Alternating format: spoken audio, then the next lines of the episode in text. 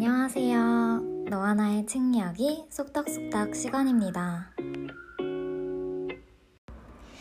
여러분들은 요즘 어떤 하루를 보내고 있나요? 저는 시험도 끝났고 날도 좋아서 그런지 참 설레는 일도 많고 자꾸만 사랑이 하고 싶어지는 것 같아요. 그래서 오늘은 아름다운 사랑 이야기 한 편을 여러분들께 전하려고 해요. 다들 들을 준비 되셨나요? 그럼 우리 함께 이생규장전 속으로 들어가 봅시다. 이생규장전은 조선 초기 김시습이 지은 한문 소설로 소설집 금오신화에 실려 있답니다. 남녀 간의 사랑을 다룬 애정소설인데 둘의 사랑은 우리가 생각하는 흔한 알콩달콩한 사랑과는 다른 슬픈 사연이 있다네요. 과연 이들에게 어떤 일이 있는 걸까요? 자질이 뛰어난 이생과 아름다운 최 씨가 바로 우리의 주인공입니다. 그 제주 그 용모를 듣기만 해도 굶주린 창자를 채울 수가 있다네. 라는 한 씨가 그들의 뛰어남을 정말 잘 설명해 주고 있는데요. 요즘의 표현으로 바꾼다면, 음, 둘은 선남선녀로 조합이 정말 완벽하다고 할 수 있을 것 같네요. 한편으로는 부러운 마음도 드는데, 저만 그런 건 아니겠죠? 최 씨의 집 옆을 이생이 지나가면서부터 둘의 사랑은 시작됩니다. 최 씨가 먼저 시를 읊는데 저는 이 부분이 꽤 흥미로웠어요.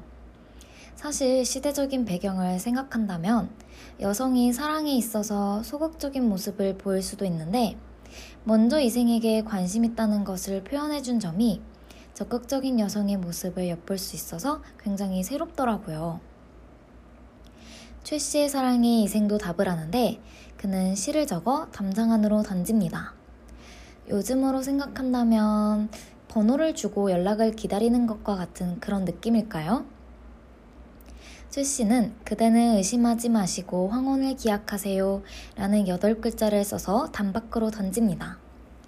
자신의 마음을 여덟 글자로 솔직하게 표현했다는 점에서 저는 이 문구가 기억에 남더라고요.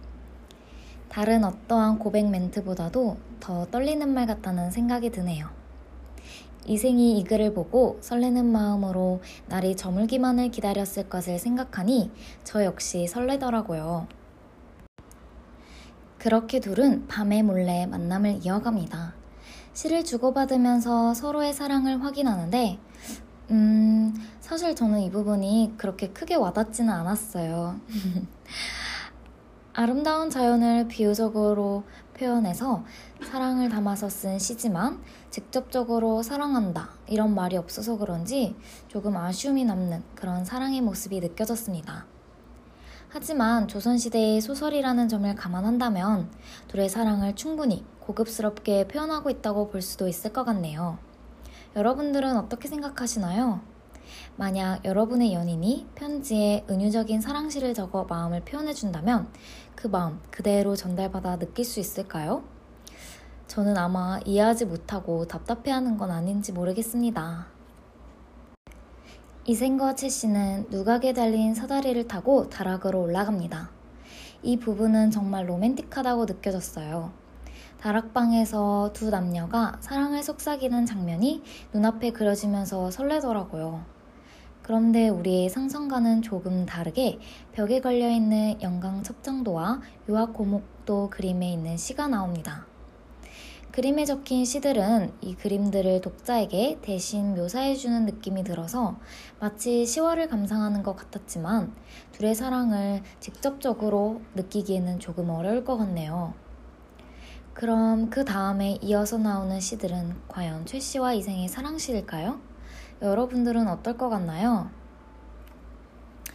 아, 아쉽게도 곧 이어 나오는 시들은 긴 추나추동의 시랍니다. 극적인 사랑의 장면을 위한 서사시의 역할을 하지만 사실 이들의 사랑이 너무 궁금한 저는 시를 읽느라 애타기도 했답니다. 그래도 시를 읽으면서 다음에 전개될 내용을 상상할 수 있었는데 여러분들도 잠깐 쉬어갈 겸 짧게 시를 감상해 볼까요?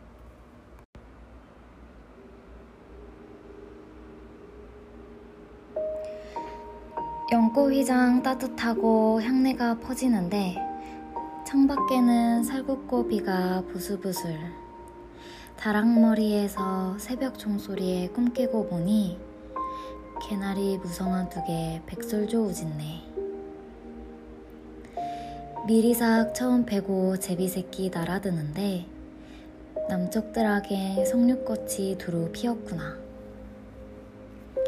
푸른 창가에 가위질하는 아가씨 치마를 지으려고 자줏빛 노을을 자르는가. 가을바람 스산하니 찬 이슬 맺히고 달빛도 곱디고와 가을 물결 푸르로다. 한 소리 두 소리 기러기 울며 돌아가고 우물에 오동잎 지는 소리 다시금 들리네. 한 가당 매와 그림자 창가에 비키고 바람 센 서쪽 행랑엔 달빛이 밝구나. 화롯불 꺼졌는지 부조로 헤쳐보고 아이종 불러 차솥을 바꿔오라 하네.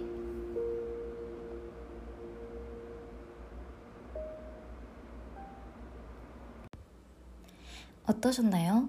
둘의 사랑이 더욱 궁금해졌나요? 처음 이 부분을 읽었을 때에는 딱히 중요하거나 필요하다고 생각하지 않은 부분이었지만 사계절이 지나가는 시간 동안도 서로를 사랑하는 마음은 변치 않다는 것을 보여주는 것 같다는 생각이 들었네요. 그러나 이들의 달콤한 시간도 잠시 최 씨는 며칠째 문안 인사를 드리지 못했다며 담을 넘어 집으로 돌아가게 됩니다. 이 담을 넘어야만 이들의 사랑이 지속될 수 있었기에 저는 담이 일종의 장애물 역할을 한다는 생각이 들더군요. 담에 가로막힌 물리적인 거리만큼 그들의 사랑도 쉽지 않아 보이네요. 그렇게 계속 최 씨를 찾아가던 중 이생의 아버지가 둘의 사랑을 눈치채고 이생을 율주로 보내 다시는 돌아오지 못하게 합니다. 이를 알리 없는 최 씨는 그리워만 하는데요. 요즘에는 전화나 SNS 등 다양한 매체를 통해 연락을 주고받을 수 있지만 이때의 막막함을 우리는 과연 상상이나 할 수 있을까요? 결국 최 씨는 이생이 영남으로 내려간 지 오래되었다는 말을 듣고 병이 나고 마는데요. 정말 안타깝네요. 사랑하는 님을 만날 수 없다는 슬픔이 얼마나 클지. 예상조차 안 되는데 병이 나는 건 어찌 보면 당연해 보이기도 하네요. 그런데 자식 이기는 부모는 없다는 말이 정말 맞나 봅니다.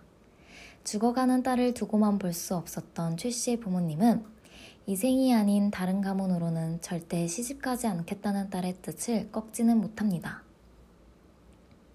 그리고는 이생이 집에 혼인 이사를 물어봅니다. 이생 집안과 칠씨 집안이 중매쟁이를 통해 서로의 의사를 전달하는데 여기서 현대화는 조금 다른 결혼 문화를 엿볼 수 있습니다. 두 사람은 자유로운 연애를 했지만 결국은 중매쟁이를 통해 결혼을 논한다는 점에서 요즘과는 조금 차이점이 있는 것 같은데 저는 괜히 중매쟁이가 가운데서 말을 잘못 전하지는 않을까 하고 마음을 졸였네요. 그런데 정말 괜한 걱정이었어요. 결국 두 집안은 마음의 문을 열고 이생을 부르는데요. 이생은 이 기쁨을 시한수 짓는 것으로 표현합니다. 역시 학식 있는 인물답죠? 저라면 기뻐서 소리를 지르며 호드갑을 떨 텐데 둘의 사랑을 깨진 거울이 다시 합쳐지고 은하수의 까막가치가 기약을 도와주었다고 표현합니다. 비유적으로 사랑하고 기쁜 마음을 표현해서 저도 감동받았네요. 최 씨 역시 질 수 없겠죠. 바로 시를 지어 화답합니다. 참으로 아름다운 연인이라는 생각이 드는데 다음에는 저도 이런 사랑을 할 수 있었으면 좋겠네요. 사랑의 줄이 다시 이어지고 이생은 과거에 급제합니다. 이대로들은 평생 행복하게 살았답니다. 로 마무리되었다면 좋았겠지만 이들에게 고난이 찾아옵니다. 홍건적의 난으로 집도 불에 타고 모든 백성들이 각자 자기 살 길을 찾아야 하는 처지가 되고 맙니다. 이생은 겨우 도망쳤지만 출신은 도적에 잡히고 마는데요. 그러나 그녀를 겁탈하려는 도적을 꾸짖고 결국 도적은 놓아여 최 씨를 죽이게 됩니다. 혼자 남은 이생은 슬픈 마음을 탄식하며 지난 날을 떠올리게 되는데요. 그때 최 씨의 발걸음 소리가 들립니다. 이생은 이미 죽었다는 사실을 알고 있었지만 너무도 사랑하는 나머지 한치의 의심도 없이 그녀에게 말을 건넵니다. 당신은 어디로 피난하여 목숨을 부지하였소? 얼마나 서로 사랑했고 죽음을 믿을 수 없었길래 혼백으로 나타난 그녀를 이전처럼 대할 수 있었을까요? 둘은 그동안 있었던 일을 이야기하는데 여기서 최 씨의 사랑 고백이 또한 아름답습니다. 당신께서 붉은 살구꽃이 핀 담장 안을 한번 엿보신 후 제가 스스로 푸른 바다의 구슬을 바쳤지요. 우리는 이 대목에서 다시 한번 사랑의 적극적인 여성의 모습을 느낄 수 있는 것 같네요. 이렇게 사랑 고백 후 출씨는 그동안의 힘들었음을 토로하며 이 생의 사랑이 여전하다면 다시 잘해보고 싶다고 이야기합니다. 두 사람은 회포를 풀고 재물이 묻혀 있는 곳으로 찾아가 양가 부모님의 제사를 드려 예를 극진히 갖추는데 조선에서 효를 중시하는 유교적인 모습을 볼 수 있었습니다. 이생은 벼슬 구라하지 않고 인간사에 게을러져서 그 누구도 만나지 않는 삶을 살아갑니다. 그러던 어느 날 최 씨는 이렇게 말합니다. 세 번이나 좋은 시절을 만났지만 세상 일은 뜻대로 되지 않고 어그러지기만 하네요. 즐거움이 다하기도 전에 갑자기 슬픈 이별이 닥쳐오니 말이에요. 이미 죽은 목숨이었던 최 씨는 저승길을 피할 수 없었고 둘은 다시 이별길 위에 오릅니다. 저도 친구들과 재밌게 놀다가 막상 헤어지려면 아쉬운 마음이 드는데 서로 사랑하는 이들은 아마 저보다 더 헤어짐이 아쉽게 느껴질 것 같네요. 인간 세상에 더 이상 있을 수 없는 최 씨와 최 씨 없이는 살 수 없는 이생. 하... 정말 둘이 마음 놓고 사랑할 수 있으면 좋겠다는 생각이 절로 드네요. 이생은 슬픔을 걷잡지 못하여 이렇게 말합니다. 부디 그대는 인간 세상에 더 오래 머물다가 백년 후 나와 함께 흙으로 돌아가시구려. 조금이라도 함께 있고 싶은 마음이 잘 드러나지 않나요? 몸조심하라는 말을 마친 후 최 씨는 점차 희미해지고 마침내 흔적도 없이 사라져 버립니다. 이생도 최 씨와의 추억을 생각하다가 병을 얻고 몇 달 만에 결국 세상을 떠나고 마는데요. 결국은 비극적인 결말로 끝이 나는 둘의 사랑. 여러분들은 어떠셨나요? 저는 이 소설을 처음 읽었을 때 한국 문학의 특징 중 하나인 행복한 결말에 해당되지 않는다고 생각했습니다. 그래서 왜 결론에서 둘의 사랑이 이루어질 수 없는가에 대해 많은 고민이 들었습니다. 행복하게 오래오래 살았답니다. 이 흔한 결말이 아닌 죽음으로 맞이하는 결말. 결국은 이들이 처한 특수한 상황을 보여주고자 한 의도가 아니었을까 하는 생각이 드는데요. 홍건적인 안으로 많은 백성들이 고통받고 죽음을 맞이했습니다. 즉, 이생과 칠씨는 절대 죽지 않는 특별한 영웅도 아니며 그저 당시를 살아가는 많은 이들을 대변하는 하나의 인물일 것입니다. 이런 점에서 생각해보면 최 씨가 죽음을 맞이하고 잠깐의 재회는 가능했지만 계속 함께 할 수 없는 것은 당연한 일인지도 모르겠습니다. 여러분들에게 사랑이란 무엇인가요? 시대를 불문하고 사랑이란 서로에 대한 끊임없는 믿음과 그리움이 아닐까 하는 생각이 드네요. 이렇게 가슴 아픈 사랑을 해본 적이 있나요? 다음번 도란도란 시간에는 우리 함께 사랑에 대해서 이야기를 나눠보는 것도 좋을 것 같네요.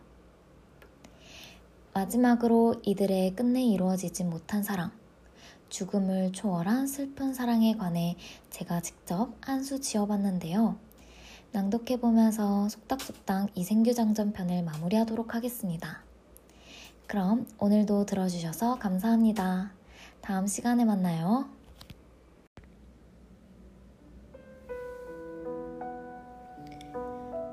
부슬부슬 내리는 비인가 눈물인가.